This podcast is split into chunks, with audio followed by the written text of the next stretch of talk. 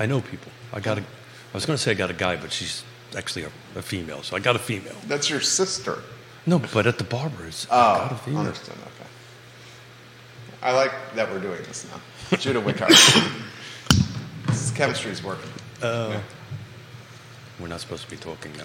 It's a Wednesday morning, guys. It's Real Talk with Keith Smith. Thank you kindly for joining us. It's a pleasure to connect with you guys on a show presented by Ross Mortgage and our good buddy, Scotty Moe, Scott Morris. Scott Morris, guys, making dreams come true at Ross Mortgage with financing houses and investment properties. Judah Wickauer is our director. We've been talking barbershop. It's like barbershop talk. That's kind of what the show is. The show is... I was thinking more along the bar, but that's okay. Barbershop works, too. Yeah, it's the bar meets the coffee shop meets the barbershop. Yeah. Real estate is part of the foundation, but really what we like to do is celebrate and champion Central Virginia. So this is show 444. Oh. And you would think I would know after 444 shows when the director starts doing the countdown, I'm supposed to shut up. So I apologize, Mr. Director, for over-speaking your... intro. What? No, the call to action was quiet on the set. That was the call to action. Yeah. Your daughter would be disappointed. Your oldest. My oldest would be very disappointed. Yeah, yeah. I would be scolded. For she would chastise you. Let's get Scotty Moe. Scotty Moe. What's going on? One of the few people that come on the set that can challenge Keith and I for good hair. Scott's hair is great. Thank you. He's got fantastic hair. Where do you get yours cut, my friend? There's a young lady in Culpeper, Ginny Ventura, who has her own salon, Ventura Hair. I think it's just Ventura Hair or something like that she's called it now. But I've been going to her for years. She's great. Mm-hmm. Yeah. So do you really want to do this barber thing? That would be great. We can make that happen. Here's the thing. Is I'm very particular with how my hair is cut. So you would have to have your person come. I almost would. Okay. Then I am... Who is your person? And Scott, would you get yours cut? Yeah. But yours is... No, I'm sorry. Yours is more of a custom job. This is a realistic... It's not like a custom... It's not a high-end tie. It's not a fade. All right. Well, so for years and years and years... This is a real estate show, after all. His is a scissors cut. I was going to... Gosh, what's the name of the place? It's over there where ACAC is. Chung's? Chung's, yeah. Chung's crushed it. I love the place. People love everything about it. Because you like the hot cloth. Yeah. I want the hot towel, the kung fu, massage at the end. So the whole thing. I'm pretty sure we just offended somebody. No, they actually do that. It's not time. Go get your hair cut. That you come back and talk to me. I took it. Scott is right. So they karate chop your shoulders. So when I was in Japan, that's like that's a bunch of 100%. And so, anyways, maybe I'm strong. Maybe on what I get, I've had some bad haircut. But I mean, whoever you're bringing on the show, we've all had bad haircuts. Yeah. Why'd you leave Chunks? Just the same reason you do it. Convenience. It just got to be. That's it. Yeah. That's why do you go get your oil change someplace or do all? I've been trying to get a haircut for a week. So much I've been poking into the because I go to his and I was poking in. There's 18 people waiting, and then I kind of you don't want to wait. So here's the question. I talked about this on the I Love Sebo show. I think this is a market for a mobile barber, where a mobile barber that comes to you can charge a premium versus a barber where you go to them and have to wait. I think we are all very busy people, and time is precious. It's a commodity. So we'd pay a premium if someone came to us to cut our hair. Would we not? 100%. If someone came to our office to cut our hair and we didn't have to wait, I'd pay a premium. But... What would be the cost, you think, of that number? What's the number? Well, see, the big thing for them is, the time and turnover is, it would be an expensive haircut. They would have to, unless they stacked appointments based on geographical territory. So I have to ask my sister. Downtown, I do downtowns on Tuesday.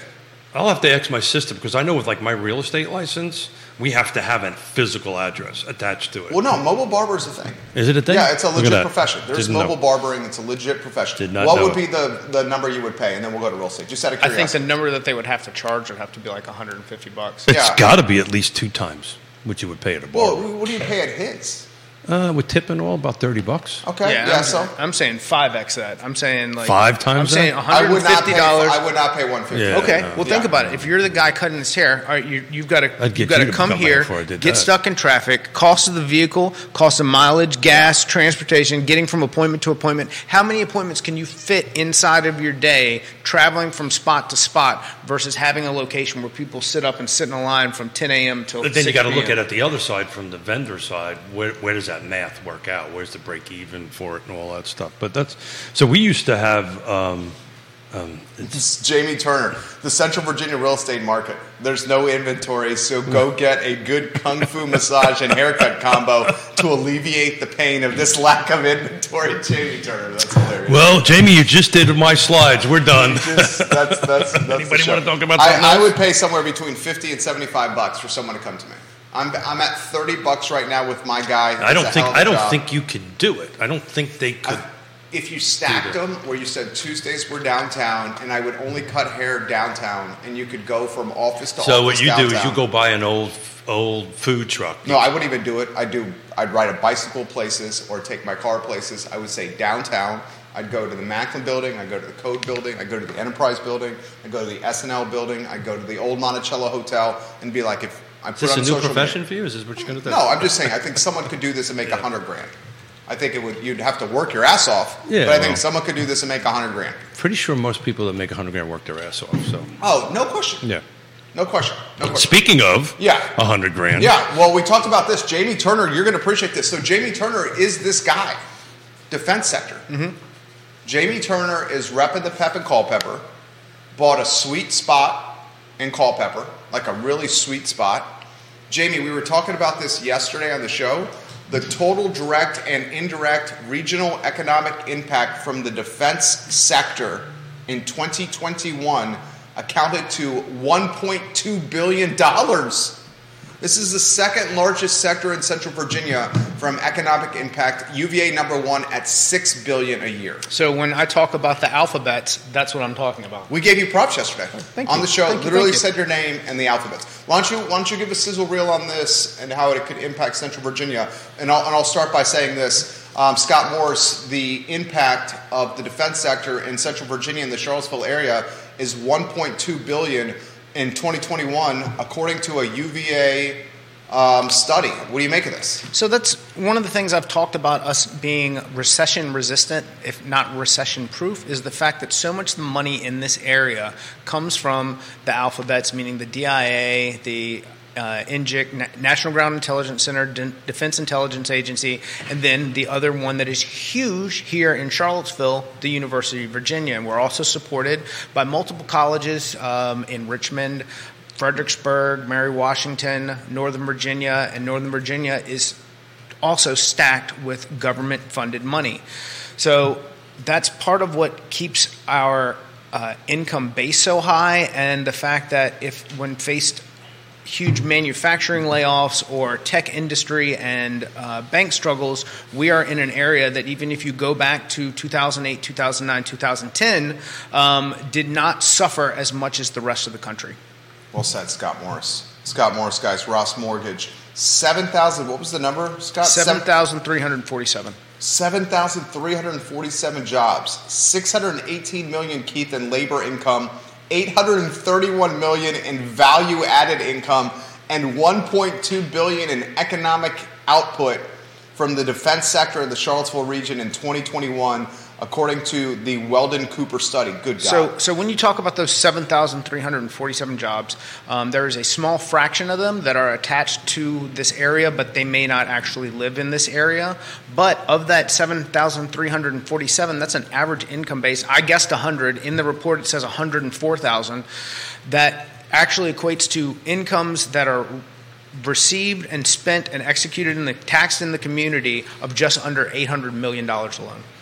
So what I would like Weldon Cooper to do is what Housing Virginia did in 2015 and do a white paper on the impact of new construction on the local economy and local governments, because you'll find, because they did in 2015 coming out of the time of great unpleasantness, much like the indirect and direct costs, when you talk to local jurisdictions or local elected officials, they think housing has a negative impact on the local economy, and that is not the case. So, but these two are tied together, right? So, if you don't mind, I think real estate may be three here. I thought, and still, you guys are incredibly impactful. I thought real estate was two, Central Virginia. That's interesting. Yeah, real estate's three, but it makes sense because we learned from Dr. Lisa Sturdivant that real estate was number two in the Commonwealth from economic impact. Defense spending was number one. Yeah. So that would then make sense. The local government. So they lumped everything together. Oh, they called government? It wasn't the, yeah, they lumped everything together. Government, defense, all that kind. Anything that's had a government title to it was all lumped into one thing. But you're 100% right. Well, it's interesting because the slide I did for today, CAR put out its first quarter report about a month and 3 days late. No comment. We're going to take the high road. We're going to take the high road on that. So what I did just quickly this morning, and this ties into this, if you don't mind putting slide one up, Judah, I'd appreciate it. Thank you, sir. So if you take a look, I just broke down, this is Albemarle County, the end of the first quarter and the end of April. This is dollar volume. Detached no new construction is up $55,000, 11% from the end of last month to now. So everything that is closed now is up 11%. New construction about 6%, $49,000. The big winner is attached. No new construction is up 29%, and attached new construction is kind of flat, right around 1%. I think that's really a volume issue on that one. They're still trying to build stuff out of the ground. But look, if you're doing six figures. What are you affording? You're affording a $600,000-$700,000 house, right? What kind? I mean, if I'm working, let's unpack that a little bit. Please. So if you are single income, and when we say six figures or household, like you're the only provider, and your partner is. Stay-at-home parent. My household. You're probably in the $400,000 range. In today's interest rate. Yeah. If we're got a couple digits in front of that six-figure, and or there's multiple incomes, then you're in $600,000-$700,000. So this topic is resonating with people. This Virginia business story is fantastic. It has not been reported on by any other media outlet, so you and I and Keith are talking about something that people care about because other people have not unpacked this yet. Of the 7,347 jobs in the defense sector in the Charlottesville region, the average salary, according to this article, is $104,000. Okay, so a lot of folks are asking questions. This one from Albert Graves in Crozet. He says, Scott knows a lot about this. How many of those hires at these agencies are local hires? Aren't most of their employees recruited from DC, Quantico, FBI, DOJ, and the military academies? Basically, he's saying these are folks from outside the area coming in with big salaries and taking up real estate. Well, I think you got two parts of it. You got folks that are still in the service, so they're not going to be, quote-unquote, big salaries. But there's folks that get out of the service, take their talents, take their top secret level 1, 2, 3, whatever they are on it, and they're working come here and get these huge salaries. I think that's what you're seeing. Yes and no. I'd say that some of what you see. All right, so let's to the point of the question. Sure, they are going to be people who are brought into the area, but at the same time, how many people are qualified for the positions locally in the area, knowledgeable about the employment and applying for the work? That's a question all of its own. I mean, it's a niche part of the ecosystem to begin with. Most of these people are carrying some form of security clearance from secret up to some higher form of TS, and TS being top secret based on what they're doing inside of the community. There's multiple contractors. The Buffalo Group is a huge one where there's intelligence analysts done, and then you've got a variety of things that are done there. And they're all at North Fork, right? They do a lot of background checks there. They do some. So the National Ground Intelligence Center actually has a hotline if you're based overseas and you're deployed somewhere, where you can pick up the phone at one of the MWR facilities, Morale Welfare Recreation, or and contact. You call a local 434 number. You get a dispatcher that picks up like it's 1962. Yeah. Says, "Hey, how can I help you?" What's wrong with 1962? There's nothing wrong with 1962. It's a reference. And then you say, you know, you're making a cost-free call, and they're not plugging wires like they did back in the day, but whatever they're doing, they're connecting you to the local number that you're trying to get in contact with. It's like the Netflix show The Night Watchman or The Night Watcher. Have you seen that on Netflix? It's a limited series. It's damn good. He's in the basement of the White House, and he takes phone calls and dispatches them. Yeah. It's fantastic. So yeah, they've got something. They've got a somebody that does that inside of INJIC for our troops around the world. But that's like a job inside of like this 400 people who are doing different things, and through multiple contractors and actual, you know, things. What's more interesting about this? They're growing, right? They're expanding their facility there.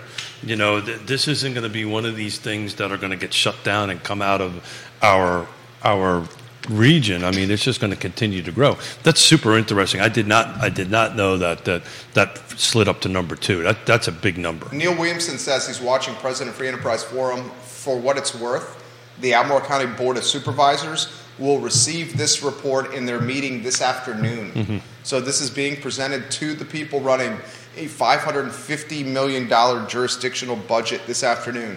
Jamie Turner in Culpeper. Culpeper's a great spot. Does that mean look out if you're employed there? They're trying to figure out a new way to tax you? Maybe. Jamie Turner says, my neighborhood is majority Fed intel, most of which can't really tell you what they do. Sure. His neighborhood in Culpeper. Culpeper's strategically positioned because he occasionally has to go to Northern Virginia. Sure. And this is a high-dollar neighborhood there. I mean, you know the neighborhood in Culpeper over there. So I don't know. I encourage anyone to check out Virginia Business. The headline's called Under the Radar. Charlottesville Defense Sector has stealthy presence, big impact. I would love to see the legacy media unpack this study as well, because a $1.2 billion yearly impact, at least as of 2021, according to this study, is pretty damn significant. Well, you've been talking about this forever on the show, right? You know, the high-tech jobs that are coming in here. This is a huge number, right? This is a lot more than we were talking 100, 200 employees.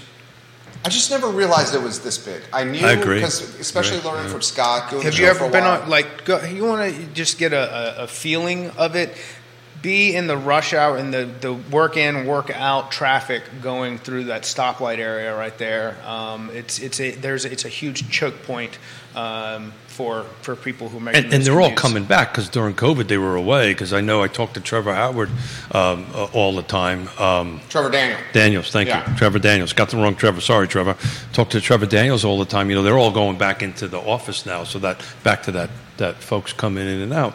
But, you know, to the point here is, look, I just took a look at, you know, the dollar value, just single-family detached, no new construction in Albemarle County. You know, the median sales price just last month in April was $560. So at $560, what do you think the family income needs to be on that? Rough back of the envelope. I mean, it's a little bit above what we're talking about right here, but if we have two folks working, you know, that's kind of the buyer profile. Would you not agree? I do agree. There you go. This comment right here, and let's unpack this comment. I slightly disagree with you here, Albert Graves. Slightly disagree with you. He says, so if a majority of these employees do not come from the local area, they are not really contributing to the local economy. Do they live here now? That's what I'm saying. They live here now. Where's so I the think money? Maybe there was had to be a clarification. Are we talking about migrant workers who are lining up at Western Union and sending all their money back to their home country? Or are we talking about people who are eating at our local restaurants, paying local taxes, and spending money at Target? So let's try it a different way. Yeah, he then says this. Scott just said on the show that a majority of the employees commute here and don't live here. No, look, I didn't say that. I think here's what it is folks are coming new to the area with their $104,000 average salary, and then they're setting up shop here. Are they working here 365? No. Are they having to move? Are they having to travel for their job because they're in the intelligence business? Most likely. But they are living here and paying taxes on. Yeah, well, that's what they're doing. They're moving from different areas. They're coming in here. It goes back to, you know, all the other companies that we have here, Apex being one of them, right? That's what's happening. They're recruiting people in that world. It's a little bit different. In this world, you've got to have your TS clearance really just to get past the front door.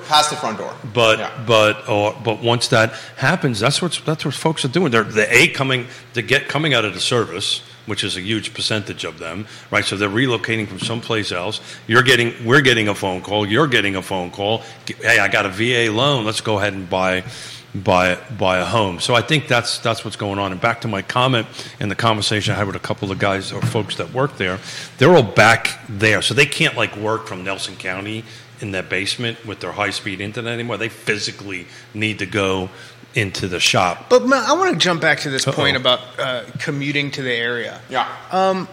There's a huge percentage of people who work at the university who is another huge driver. Where do they live? The other side. Fluvanna, Madison. Yeah. Everywhere. Yeah.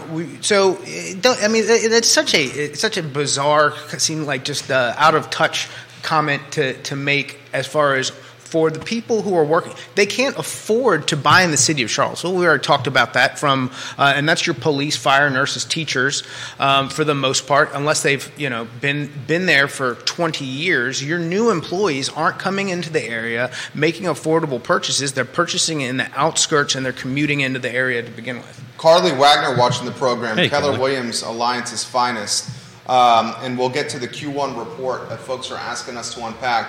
Carly Wagner is saying that from her experience, the folks are here. Carly Wagner says, and I'll read her comment specific. Carly, we like when you watch the show. These folks are buying homes in the area and relocating their families and spending here, so that's a huge contribution to the local economy. She also says, all the folks I know that work in this area live in this area.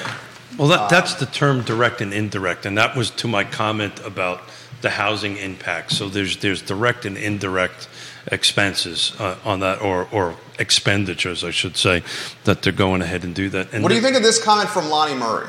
And this is Lonnie Murray who's making a comment as a citizen, just as a citizen.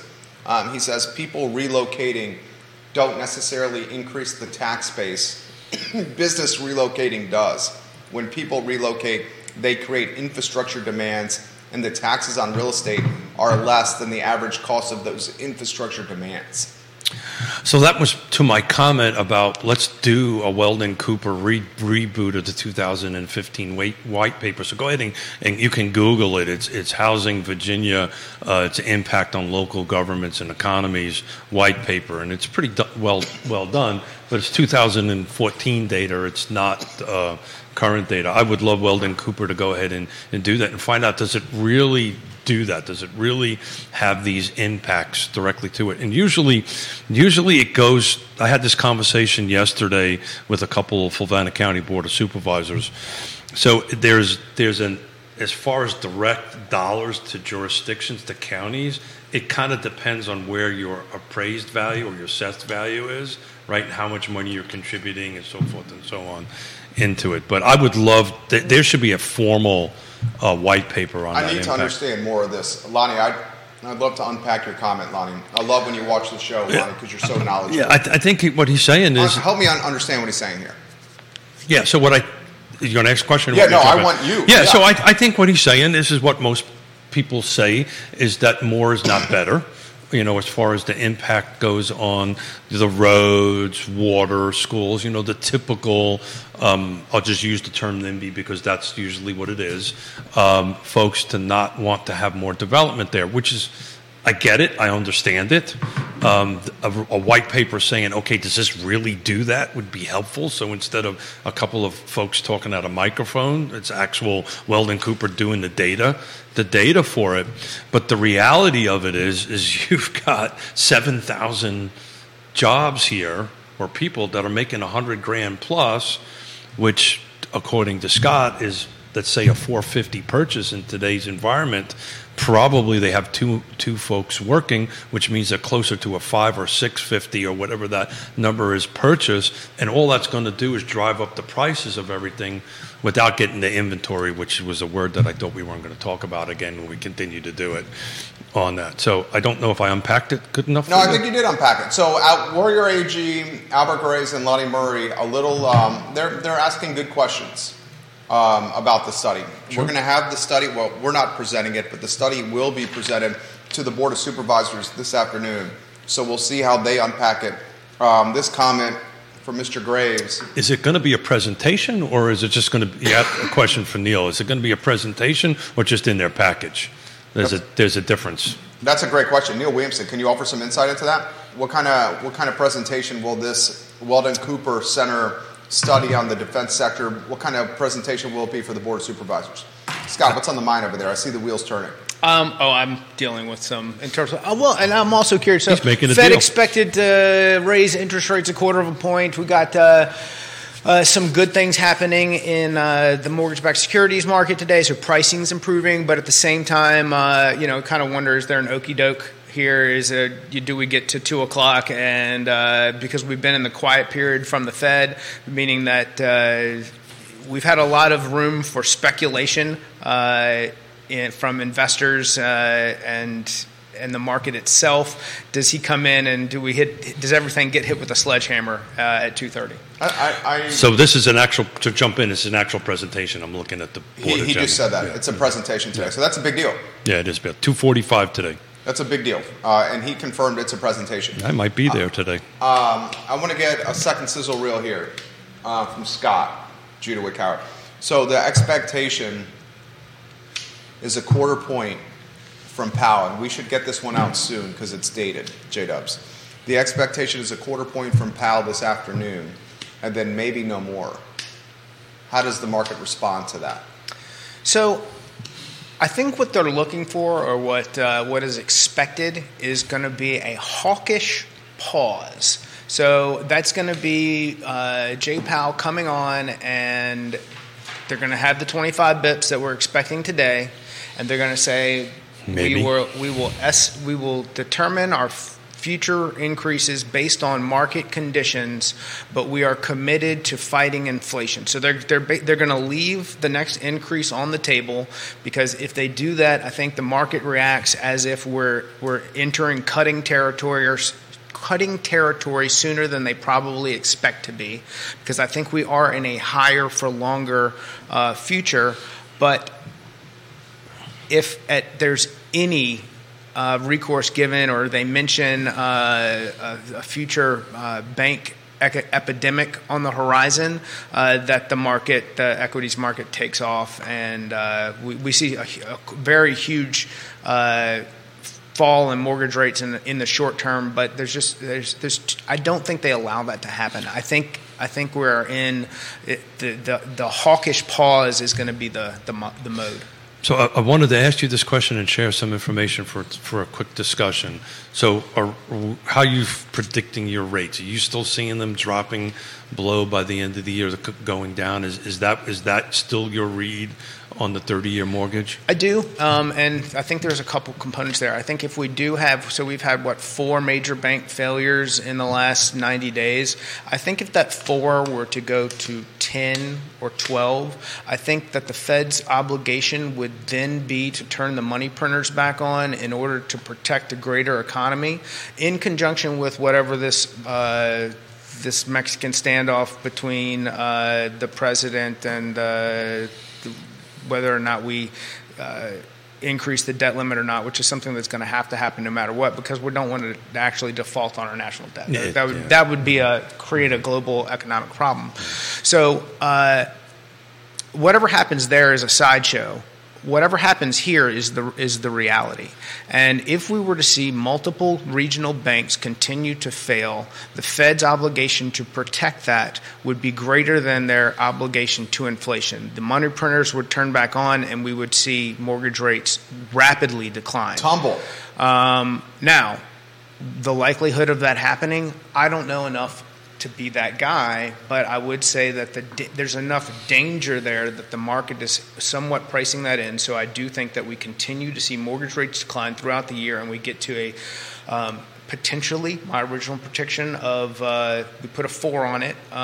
Really? Whether it be 4.99. He did say that. Or we get into. Well, the you're still feeling that way. The reality is, I think there's a very specific reason I'm asking. We're still trending in that direction. That is, everything is in line to have that continue. So I'm asking that for a very specific reason, because it's a tie-in to some phone calls I got from our last couple of shows Jerry and I did on the return on investment for renovation work, and this construction conversation we've been having. So since, what's today, Wednesday, since Monday, I've had several phone calls from folks that are they're projecting that the interest rates are going to drop, and they want to do some renovation work to their houses to get them back on the market. So we've been talking about this for a while, that will the interest rates drop enough for people to put houses? I was kind of poo-pooing that whole idea, to thinking that wasn't going to move the needle, and I've reversed myself on that now. And it's not a lot; it's 4 phone calls, but it's enough to say, "Hey, tell me a little bit about this HVAC thing that we talked about, so forth and so on." That I want to put my house on the market and get ready for the next 60 days, or basically the fall market is what they want to get ready for, because we're thinking interest rates are going to drop and we want to jump back into the market. So I really think you're right. I think it's going to stimulate the sales end of it, definitely the buy side, but I think you're going to start seeing an uptick. It will stimulate the listings. We will get more on market. As rates fall, your people will be more committed to making that transition. But I stand by the fact that we have an enormous problem from when rates were so low that we've got a ton of dead inventory out there. And what I mean by that is that you've got people who were low-income earners who haven't had significant increases in wages, or salary earners who purchased at the north end of their price point, so that if for them to put that house on the market, they would be making a lateral or downgrade move, so there is not incentive for them to do that. And even if there's family changes, they're just going to suck it up and have another kid in a house that's maybe a little too tight for them and all that stuff. I don't disagree with that at all. I've publicly have said I thought the 3% was going to bite us on the butt at some point, and that's what it's kind of doing at the moment. But I think if you start getting to that with a 4 in it, I think you're going to see a certain amount of inventory come on the market that would not have. You'll appreciate this. This is from Twitter. Proving Scott Morris correct from 2021, Charlottesville commuting patterns. Here are the commuting patterns from 2021, proving what you said was legitimate and correct. Thank you for that on Twitter, Sir Williamson. Keith, folks want you to unpack Q1 CAR. Give us why don't we do this? And here's a good sizzle reel for Keith. I'm not sure I want this a sizzle reel, because I got to tell you, it's going to be everywhere. Yeah. At least for the next 48 hours, if it just came out. Yeah. Why don't you give us the news bite? You know how the TV station you get 15, 30 seconds on this? So to be totally honest, and to everybody, to be transparent, I read it quickly and put it down because it's already old. Right, and that's the reason I worked the slide number 1 up to say, okay, what happened since the end of the first quarter and the end of April? So in Albemarle County, everything goes up. I think if you read through this and one can interpret it that maybe the market is a little soft. I read it very quickly this morning for a half an hour. I didn't really get into great details in it. But I think, in fairness, I mean, they're about a month late to the game. And why does it come out late? I think it's just the process that they do. It's CAR doesn't do it. It's Virginia Realtors does it. So they have to take all the data that it closes, go there, process it. We do this because we're a little bit more nimble, but we put our numbers out like within the first couple of days of April. So I think it's a great reading. It supports some of the stuff that we've been talking about for a while. But there was a bit of a hangover the first couple of months in the first quarter. And then there's been a rapid increase in the last month of the quarter and this month. And, I can prove that because I just ran the volume. Just the first quarter, single-family detached, no new construction, Albemarle County, there was 145 units sold. In April alone, there was 88 sold. So there was a bit of a hangover in the first 2 months. People were kind of like, a little hangover from the end of last year, and then in the last month started rocking. So when you take a look at it holistically in 1 month, it doesn't look all as positive as it would if you take it apart month by month. But we do this over here pretty spot on and at real time on that end of it. What do you? What are your thoughts on what he said, Scott? Follow up on Q1 report. Folks asking about that. It's just a completely different market. I guess to look back on something in the first 90 days of the year, when here in May, it's completely different. How relevant is the report? If I can jump in, historically, the way that it's been done, it kind of made sense, right? But this market's too fast. But this market's been moving this fast for a while. Yeah, 3 years. And 3 years. And 1 month to the next month makes a huge difference. Inventory is down, right? The volume of sales are down. We've been talking about that forever. Prices are going up. But if you kind of clamp it all together, I don't know what that report said because I didn't get too much into it, but we know like City of Charlottesville and Albemarle had a bit of a decrease in the first quarter, but now Albemarle's just shot up by 11% just in the last month. What are your thoughts? I mean, so we face a volatility in rates and inventory and pricing that we haven't seen in 30, 40 years. And along with that, one of the things that we talk about is affordability. I don't know how, housing has never been super affordable. I remember, having an apartment in Woodbridge in 2000 and with rent at like $1,200 a month for a little 2-bedroom, and now that's probably close to $3,000. But on that was on a an income of where I was probably making less than $3,000 a month at the time. So which was 50%, almost 50% of your income. Yeah. And which is not that is roughly what we're looking at now with wage increases, and it's not significantly different. And that was 20 years ago. So 22 years, I don't want to talk about how long it was anymore. But so you still got the baby face, Scott. So the volatility that we've seen. Until we get some stabilization of rates so that inventory can start to redevelop, I've talked about it being a living organism. By redevelop, you mean come on market. Yeah. Grow. We're going to continue to see price appreciation, and we're just for the fact that we've got more bodies than we do rooftops, and that is what's continuing to drive things, and that there's not a lot of headwinds to change that. I mean, or winds at our back to change that.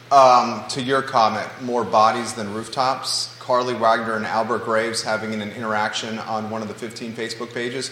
Carly wrote this: "Housing is expensive because it's scarce. Yeah. Demand is higher than supply." There you go. To clarify, most of the alphabet agencies this report is about are in Albemarle County, northern Albemarle, not Seville, and most of these folks live up in that area. Literally, there are not enough homes in the city to house all these folks. Yeah, I mean, so, and when you showed me that chart from Twitter that said, roughly 10,000 people inside of the county, have jobs that exist here, 35,000 of them commute in from surrounding counties, and then we've got another 10,000 that go out. And my brain was like, we've got 60,000 people here. How come they're not all working? So that is basically what it looks like, and that's what and that has grown over the last 20-plus years as the surrounding counties has filled up to be bedroom communities to support Charlottesville. Well said. And that's also part of what hinders economic development inside of those areas, because when we talked about haircuts and we talk about convenience, where are you going to – everything that you go spend your money on that is service-driven is based on how easy it is for you to do it. And if it's easier for you to stop at Wegmans or Trader Joe's or Costco on your way to or from work, depending on what you've got going on, you're not going to go spend that money at Lake Monticello because you've already packed that stuff in your car because that's when you did it there. So try trying to create economic growth that developers preach to the counties that's going to happen when we put more bodies there. Well, if most of the people are working somewhere else and just residing in this area, you're going to get something, but you're not going to get it all. I see. I love when Scott's like this. I think that was a great take. And well thought out and succinct. Absolutely. And Lake Monticello, you bring it up, is a prime example to that, right? So that food lion out there is the number one. And the Commonwealth. And for its size. Yeah. But the average checkout is less than 12. Less than $12? No, less than 12 items. Oh. Right. The average checkout at the Lake Monticello food line is less than 12. This is a couple months old when I was talking. Well, that's very interesting. That's a fantastic I love stuff like this. Yeah, go, baby, let's go. So if you actually go there, you will see that. You know, you don't see the huge baskets full of food. It's usually, small items and all that stuff. So, but why is that the fastest growing? It's because it's a convenience factor, right? When I first it's got no competition. Well, it's got a captive market outside 4,500 homes, Lake Monticello, and it's got no competition. Well, there's E.W. Thomas in Palmyra. How far away? It's not even how far. It's the opposite direction where most people are driving. That's the real issue. E.W. Thomas picks up all of Fork Union and that area. But some number, 80%, 60%, depending on who you talk to, leaves Lake Monticello, go into Charlottesville or go into Richmond. They go to town. We call it town. Sorry about that. We call it town. I apologize. This is the stat they're talking about. Neil Williamson put this on Twitter. So if you want to see the graphic, head over to my Twitter account. At Jerry Miller Now, I retweeted what Neil posted. These are commuting patterns. Neil, what's the source of this? If you can give me the source, that would be great. People who live and work in the Charlottesville area, it's under 10,000 people, about 7,500. Mm-hmm. People who commute into Charlottesville, 32,500. I was looking at it and need some glasses from across. I said 35. People who commute out of Charlottesville for their job, 12,000. So are we talking about the city limits of Charlottesville? Does it include the urban ring? Great question for Neil. He sent that graphic. I would love to know that. Yeah. So because we say Charlottesville. That's more than just the city of Charlottesville. Yeah, that's right. That's Albemarle. That's Forest Lakes. That's where. Yeah, we just talked about Ninjik. That's technically in Albemarle County, right? But do we call that Charlottesville, or is that because when you have conversations with clients? I think when someone is looking at where they're going to live, move, whatever. If they're considering green, but they're working at Ninjik or Jim Price Chevrolet or one of the dealerships in that road, they're calling that Charlottesville when it's Albemarle County. Does he have Fluvanna County in there? I would love the commuting patterns for Fluvanna County. Yeah, which is Neil. Cool. So we could talk about and particularly Lake Monticello, because I throw this number around. I just want to make sure I got it right. That how many people actually move out of Fluvanna County into Charlottesville? It may not have broken that down. I can tell you this much: there's a new roundabout in there that has 18,000 cars a day go through that. That count I know verbatim. So they're going somewhere. Outside of Lake Monticello. But back to the food line thing, that's what happens. People do their bulk shopping that was a great stat. In that. But like for me, when I first moved to Lake Monticello in 1987, you had to go to Charlottesville to get gas and milk. Right, there was a couple of places you could go to E.W. Outside the main gate, there was one outside the main gate. And that was that was just it. Because back in 87, actually, that wasn't even there. Yeah. So you had to go to Palmyra because the Amoco station in Palmyra, or go to E.W. Thomas in 1987, or go to Charlottesville. Hey, and that station was like, they came in and pumped your gas for you. They still do that, by the way. Oh, really? Yeah. Okay. My mom goes there because she refuses to pump gas. So she literally goes there because some guy goes out and pumps. Dad's, by the way, keep thumbs. Dad's under the knife today. My shoulder? Pop getting his shoulder replaced. Pop, we love you. Thoughts to Lenny. Thoughts. Carly says you've been spot on all show. Scott Morris. There you go. Thank you. Kevin says this. Take a notice of the lake inventory at the Food Lion and walk through any other Food Lion and see how many products are not there. What does that mean? Oh, that's very interesting. He used to live at Lake Monticello, didn't he? Yeah, that is very interesting comment. So if I'm going to interpret it or unpack it, to use your terminology, there's things you can buy at the Lake Monticello food line that you can't buy in the Charlottesville food line. Like what? Certain kind of gourmet foods and different quality foods. There's a larger organic section. Why is that? It's because it's buying patterns. It's what the lake's buying. That's how this works, right?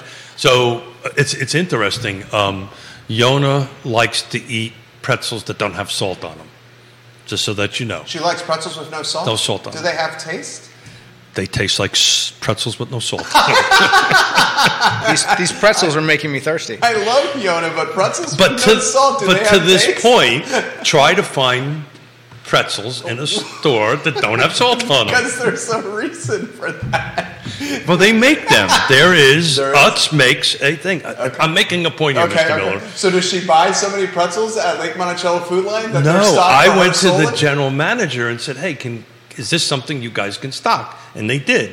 So I buy these pretzels for my wife.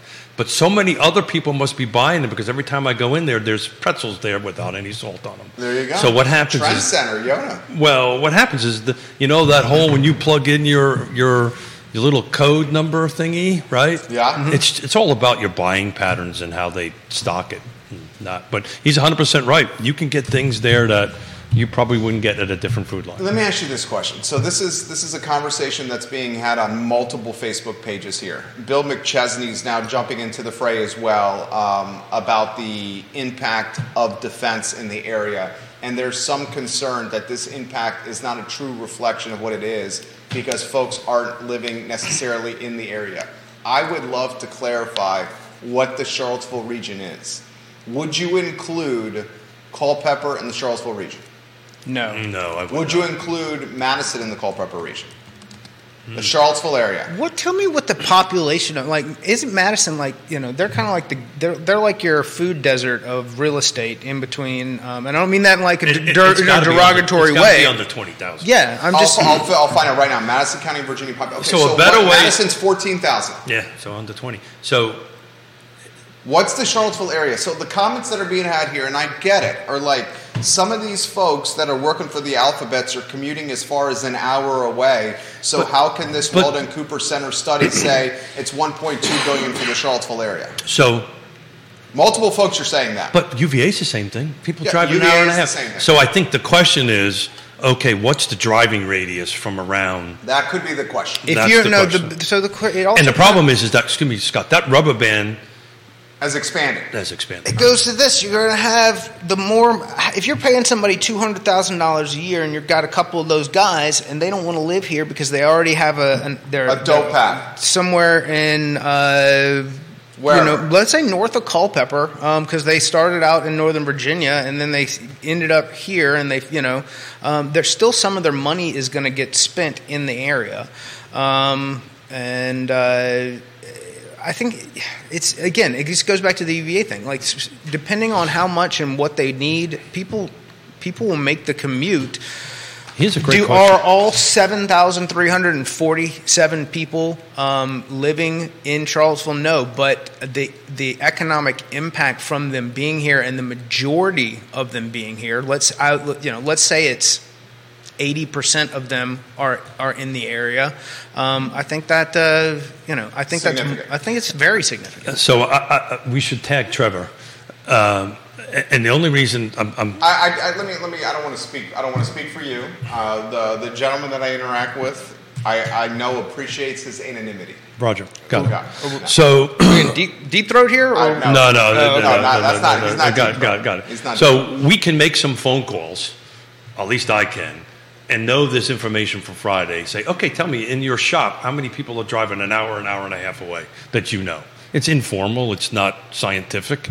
But I think the distance of driving is the question, right? And as the market gets tighter, inventory gets tighter, right, prices go up, that driving is going to go further. Who is it? Quentin Beckham.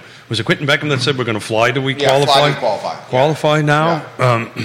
And to Scott's point, as the salaries go up, right, they might be okay with that drive. We had somebody chime in, I think, on Monday that moved on the other side of the mountain as a teacher. That traveling is eating in, it's becoming costly. for them. If I'm on the other side of the mountain. Charlottesville City Schools, live in Augusta County, I think he's living in Waynesboro. Isn't that's like the bell I'm ringing here. Yes, that's the point. The teacher did indicate, though, and I'm not going to say, I'll just say Charlottesville City Schools, that it's pretty difficult to make it in this scenario because of the cost of gas, right. He is pretty much paycheck to paycheck. Yeah, and it's interesting. So with that said, if he was living here... He would be underwater. He would be underwater if he was living here. And he acknowledged that. Well, but it's to the point, though, that a UVA degree, elementary teacher, decade and change in the business, living in Waynesboro is paycheck to paycheck. So I'll leave the elected official's name out of it and the jurisdiction out of it. But I had this very conversation yesterday with one. And you know what their answer was? Well, just get somebody else, to marry somebody with or partner up with somebody who's making the same amount of money. They didn't say that. I swear to God, that's what was told. What did you say? Because you have no, yeah, of course they did. They're out of touch. They don't give a shit. That is. What did you say to that? I got to get the angry elf thing. That's not angry elf. That's not angry elf. You're the one talking to someone in this position, and that's the position that they take. Well, so that's a lack of. Let's say that could get. These are your elected officials, folks. You're able to just marry somebody and find more money. It was. The comment was that they need to get somebody else to live with them so they can afford to do it. So basically, you got to get married in order to afford a home because now your salary's doubled. Let's call it $100,000, and now you can afford it in this particular rural. So there's something that I tell someone when they come to me and they've done the work to get qualified to purchase a home, and they're super income limited, and I use it in a much softer way and say, look, here's your situation. There was nothing soft about this, by the way. But I'll, and joke around like they're like, well, how do I make this work? And these are typically people who do not have a higher education degree who are trying to do this, and it's like, well, when. And these are typically young individuals also. So they get the joke here, and where I'm going with it is, make sure on that Tinder bio must mortgage qualify in there. Don't let some dude come in here ruining your life. Is dating in 2023 now just... you want to buy a house? Is it not just personality? Is it not just your hobbies, your interests, and your looks? Is it now your credit score? And how much money you have for a down payment? That's a question for the feed. Is that now what dating in 2023 has turned into? Are Gen Zers saying, all right, I don't care what your hobbies are. I don't care what you look like. I don't care what you're like in the sack. We need to buy a house. All we need is a good credit score and some money down. So that would be crazy. Every joke, there's a little bit of what? A little bit of truth in every joke. Obviously, we're joking. But I wrote this down. I just don't know if this is... cyclical or not for us, but the last half a dozen listings that we have were all divorces. Because they couldn't afford to stay in the home. Or it was a life change. We don't. The house was part of the settlement. We don't want to get into those details. We don't get into the details, but I will tell you of the last half a dozen listings that we've had, we're sitting out at a table with a partners who are getting or divorcing, and now we got to figure out what to do with the home, right? For that, sounds like it's selling. Well, Hammer Helmer giving Scott props. That's a great name right there. So that's interesting. I'm wondering if people part of that joke, right, is people are doing this just to buy a house, and then all of a sudden it doesn't kind of work out, and they're trying to. I don't know, but it's weird. 6 of the last listings we got were all divorces. Jennifer Carini, no joke. This was a conversation on a second date that I had at Fitzroy on the downtown mall. I love it. We legitimately asked about down payment and credit scores because we're each trying to buy a house. Yeah. Boom. Well, Tinder bio must mortgage qualify. How old are you, Jennifer, if you don't mind me asking? By your profile, I would estimate that you are in your 20s. That was a fantastic comment. Thank you for commenting today. Well, in every joke, there's a whole bunch of truth. I'm a single income family, but live in beautiful Crozet. I have to work 2 jobs, 60 to 70 hours a week to make it real life. Yeah. This is from AG watching the program. AG, how much of your salary percentage-wise goes to your housing costs? I bet you it's over 50%. Albert, is half your income going to housing? You don't have to answer if you don't want to. Yeah. Completely your call. It lives in Crozet. I asked the question for a reason. Is that you know, they're working two jobs to afford it, and it's much more than. I've been having principal. This conversation with Judah Wickauer, director of this Fine and Fair talk show, for has it been 6 months now? Central Virginia and the Charlottesville area is a 65-hour work week. Yeah. It's a 65-hour work week town. A lot of people don't want to hear that. Yeah, but we do that just because of the. Oh, I mean, we're also owners. So yeah. Judah says you own the business. You work those hours because you own the business. You own the business. You own the business. Yeah. We work those hours because we own the business. This is from Carly. It's a harsh reality, though. The single income family has become a privilege. It is undoubtedly challenging. Jamie says the best food line I've ever been to is the Lake Anna one. He also said the same thing about the Gordonsville Food Lion. They have way more than the town of Orange Food Lion. So it's on Food Lion is to me like one of the most interesting grocery stores. It's the variation that you get from one to another. Well, I'll put it really in perspective because I used to live in Redfields. The Food Lion on Fifth Street Extended caters to a Hispanic clientele. So the Hispanic offering is one of the best I've ever seen at the Food Lion on Fifth Street. But the Food Lion on Avon, which is in the same spot, a road right over parallel to it, very different, is catering to Mill Creek and Lake Renobia, the $500,000 neighborhoods. And that $500,000 neighborhood has an appetite from food that's very different than the Hispanic buying on Fifth Street. So they're completely different foods. It's completely different. And interestingly as well, and this is a conversation for another day, the Food Lion on Fifth Street is the only Food Lion I've ever seen where an armed guard stands at the door every single night. Like literally, a man with a gun is standing at the door, and they lock one entrance, so there's only one. They lock one entrance, and that place has been through, you know, and a lot of variations. It's that talk about a life cycle. That whole little shopping center right there before Fifth Street Station was there, and you had the Hardee's, and that side of town was just different. It used to be Shades. Yeah. It used to be shady. It's been gentrified completely. Albert Graves says Keith Smith, 55% of my income goes to housing. Thank you for sharing. Please, thank you for sharing. It's an important number for folks to understand. You work 70 hours a week, and I'm sure you know that's the principal, interest, taxes, and insurance, plus you know your utilities and all that stuff gets lumped into that number. And I bet you, I'm not sure what's included in that 55, but it may be a little stronger than that if you start lumping in the rest of what you need as far as utilities and so forth and so on. But 55%, if you pull up. Well, I think that number's dated now.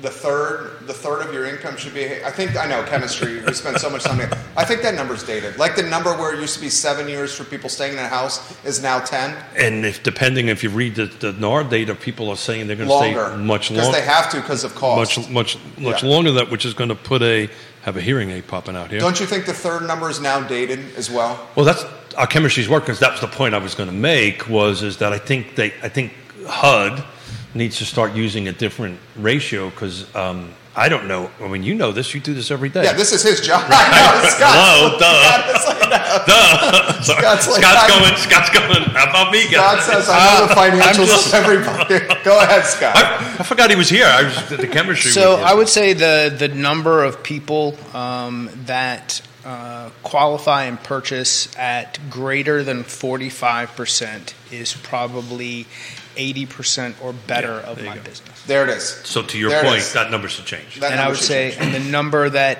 it qualifies over 50%, between 50 and 60, depending on loan program, is somewhere in the range of 30% of what I do. But that's only the PITI, right? You're not taking into consideration utilities, electric, right? HOA cost, and that number I bet you is higher. HOA is included.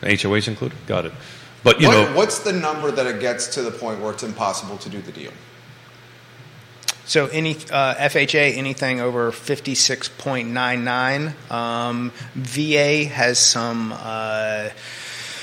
some leeway there depending on what residual income looks like, and that, you know, I've got approvals as high as 65, 70%, but then you got investors who've actually got to agree to buy at that point. So typically around 60% is your cutoff VA. But to that point, 93% of all VA buyers have an average credit score of 735 or higher with an income of $85,000 or greater, and close at a rate of 97% versus 98% on conventional loans. So the product itself, the borrower, the strength of buyer, very, very high in difference to how many agents perceive the product itself at zero down, and they look at it as having additional appraisal problems and impacts when really you've got more rubber band room, meaning that, if this came back this way, you know, what do the actual comps look back? Can we go for a reconsideration of value? Your Tidewater's enacted so that we know if we have a problem, we can actually reach out, gather all of our data. We've got 48 hours to attack the problem. It's such a great product for the people who qualify for it, and it's people who truly earn the option to get in with no money down and own a home. And with NGIC being here in our circle, we've got a huge platform for those buyers as well. I love that you're a champion of that. He's a veteran himself, Scotty Moe. You are 100% on point today. The insight you just provided, valuable. Jamie says it's funny, but my friends and I joke about dual income, no kids being a life hack early on. And they actually haven't. Dinks. Yeah. You knew about the dinks? I know about the dinks, baby. I didn't know about the dinks. Scott in the know right there. The acronym is DINKS, dual income, no kids. It's an early life hack in this competitive real estate market. Did you hear that, Keith? Dual income, no kids, a life hack for today's market. Where was that? Market. 1988. Dinks has been a thing since the 90s. Dinks has been like an acronym that's been around for a minute. I've never known the Dinks acronym. This from I'm going to butcher your last name. Is it Bobby Lou? I think it's right. Bobby says this. He goes, so you're telling me I have to marry someone, I have to have nearly a perfect credit score, I have to have six figures down, and I have to pick a house that I may not like. That's the Central Virginia real estate market. I'm not saying that at all, but I'm saying if you got all of those things, you're going to get a better house. And you don't have to get married. Right?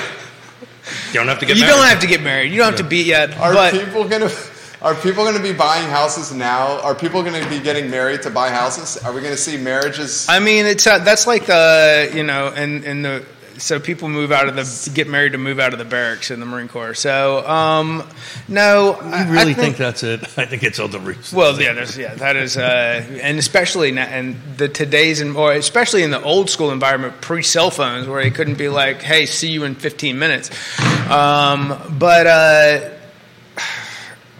I think that we've... Give me five, brother. Scott's on today, dude. He's on point today, man. I think that we've carried the show today. Long been in an environment where having dual incomes got you an easier lifestyle. That's how we did it. 100%. And when I talked about 20 years ago, housing affordability in Northern Virginia, being a concern, is equal. You know, it's housing has never been affordable. When we talk, we beat up I do hate the boomer take on, 18% was an interest rate. It's like, cool, the house was $40,000. I know. But at the same time... This is where Keith says my house was $110,000. Okay. And that was a lot then. It was more than 125. Okay. 125, sorry, Keith. But your average... 18%. You're left-handed, Keith. I'm left-handed. That's this hand, by the way. Your average income at the same time was significantly lower as well, my point being it wasn't affordable then either. You just traded one thing for the other. The only way we were able to make it work, to be perfectly honest with you, was I had my parents living close to me because we couldn't afford the daycare. Yeah. How much? That's such a huge problem now. That is something that everyone faces, and the cost per kid is insane. I used to bring the kids with me to the job sites all the time. So what we frequently I've met your oldest. What we frequently see is But they can operate equipment. You've got a parent who's in some sort of flexible work environment, who's trying to work and stay home with the kids, or they're trying to come up with some creative way for daycare, or you've got two people working and one person's job is basically just supporting the child care anyways. That's where we were with my wife and I. Like my wife, if she was going to go in the workforce, that would be paying for child care. So at that point, we're like, why don't we have the lady that loves our kids more than anyone with them? Well, instead of doing the childcare. So tag Harry Tyson. What was the number? 4,000. I remember he told us at one time they're paying $4,000 a month for daycare for two kids. Harry Tyson, are you watching? Jump in here. I believe the number was 4,000. No, jump in Connecticut. 48K a year. Yeah, that's just daycare for two kids. I mean, that's astronomical, right? And one parent is working to support that, and the other parent is working to support the household expenses. But look, to Scott's point, this is a question that's come in for Scott. How much easier is your job with getting people financing when it is dual income? How much does alleviating the risk of loss of a job of one person help with you with approvals? So it's not about... it's a good question. It's not about the risk of job loss, because when we do a verification of employment, is your employer replies that your employment is likely to continue. That's really all that matters. What makes it easier is with two incomes, assuming that the people with two incomes are trying to buy the same house as the human with one income, that they're going to have... depending upon student loans, credit cards, and auto, a lower debt-to-income ratio, so that makes it easier for them. It's not showing the ability to repay, and that is the burden on anyone trying to buy a home, is showing that I'm making this much money and that much money is likely to continue. Showing the ability to repay is the most important part. Plus the appraised value. Well, and the appraised value of the home, certainly. There's other factors, but that is the most important factor. Scott, you're on point today, dude. Well, that goes back to the divorce conversation, right? Because I had a conversation with a previous client we helped that they had a divorce. We sold the house. We helped them buy two things.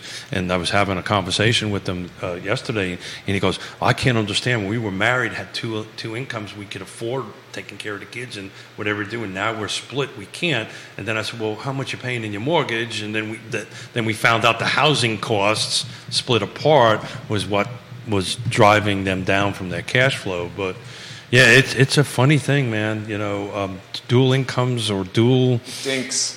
Dual income, no kids, dinks.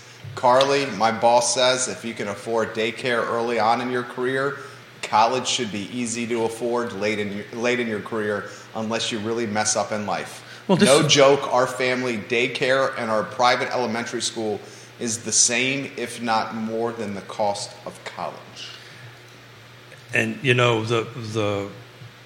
And it's just it's always, to Scott's point, it's always been tough. This is why you need trusted advisors. That's why you need somebody like Scott or anybody on Scotty Moe partners tab over at Real Talk with Keith Smith to help you sit down at that kitchen table and kind of come up with a game plan. I still wholeheartedly believe this is difficult, but get into the game, get into the ownership, even if it's not the perfect location, the perfect house, the perfect features, the perfect condition. You're going to start building equity, and then you can start kind of getting that cash flow going in the right direction so that maybe you're not at 50%. It's going to suck for the first couple of years. It did for us, right? You ever heard the thing where the lady walks up to the guy smoking cigarettes? And she goes, how long you been doing that? And he says, 20 years. And she goes, well, how much do they cost you a day? I do this with Judah once a month. They're about $5 a pack. Wait for it. And she goes, well, and she does the math in her head. She goes, well, if you wouldn't spend your money on that, you could have bought a Ferrari. And he goes, yeah, well, where's your effing Ferrari? And the longer that you wait to get into the real estate game, and the longer that you stay renting, those additional monies will likely be spent on things other than the wealth growth that you'll establish by being in the home. So the likelihood for you to then, you can't sell your apartment that you don't own, take the profits and roll it into the next house. You're just spending money. So the sooner that you begin, that is the better off that you're going to be. So when someone asks you why you haven't done this, you can show them the progress that you've made. The house is your Ferrari. There you go. That was great. And that Ferrari's not never going to make you money, but that house will make you money. Well, yeah. I mean, if you buy it at the right price, the vintage, keep the miles off of it, and you take care of it. Those 80s Welltel Porsches are crushing it right now. That's the second time you brought that car up. I love that car. Come on, man. You've been doing well. Buy yourself that car. Nah, pass. What's the cost on that car? Not as much as losing my driver's license, and I don't have time to track it or play golf or go fishing or do any of the other stuff that I like to do. Why am I going to buy the car? You never think you'll buy that car? No. Is that a quarter? Milk? I don't. I mean, I could probably get something in the $40,000 to $60,000 range, depending on what exactly that you're. I'll tell you, I wish I never got rid of my 1969 Camaro SS though. I wish I never got rid of that. Hindsight's 20/20, but you in that car though, you're alive. I'm alive. You're alive. I'm alive. How about some closing thoughts? Sarah Hill Buchinski watching the program. She says, "Did you see the NAR report this week? Homeowners gain $100,000 in wealth." That's right. Over the last decade versus renters. That's exactly right. There you go. There's your Ferrari. Well, there's your sending Sarah, kids to college. Yeah. There's your taking your wife out for a 25-year wedding anniversary trip around the world. Well, that's all right, where let's qualify that. Yeah, please. In that equity that they've gained, the only way to do those things with paper them money. Is to refi, to take a cash out. Increase your balance. That's me. Solve some of your debt problems. But I was trying to throw him a bone. It's just on the table until then. Oh, that was so matter of fact. This was me trying to toss one to you, buddy. I appreciate it. Yes. And if you are someone who's gotten yourself into any kind of debt position that you need to take that equity off the table, let's solve the problem before it becomes a bigger problem. Because at that point, it may be more difficult to actually execute. And State of Virginia, 31 days late, you just lost all your rights. There you go. That's this show was great. It was genuinely a pleasure to host the show. Scott Morris, Ross Mortgage. I'll say it again, Scott Morris and Ross Mortgage. Call Scott, his team, A-plus people. Keith Smith helps people buy and sell houses. He's a realtor. Believe it or not, yeah, that's what I do for a living. So if you need a realtor and you need a loan officer, this is the team right here. Friday, just me Batman and Robin. It's Batman and Robin. We're going to have a lot of fun. Don't know what we're going to talk about yet, so if anybody wants a topic. The NAR report would be great. The NAR report I've already referenced to, but that's a good one to bring back up. How about this? Anybody want headgear to be worn on Friday? Tell us what to do. Maybe we'll go out. Props. Any prop ideas? Throw them our way. Keith's prop closet is synonymous with I don't know who has a lot of props. Lizzo. I don't know. It's growing. Lizzo's got a lot of props. Keith's got a lot of props. All right, Judah, Keith, Scott, Jerry. Real Talk with Keith Smith, presented by Ross Mortgage. I Love Seagull Show. 59 minutes. Take care, guys. Well done, boys. That was fun. Yeah, had a good time, as always.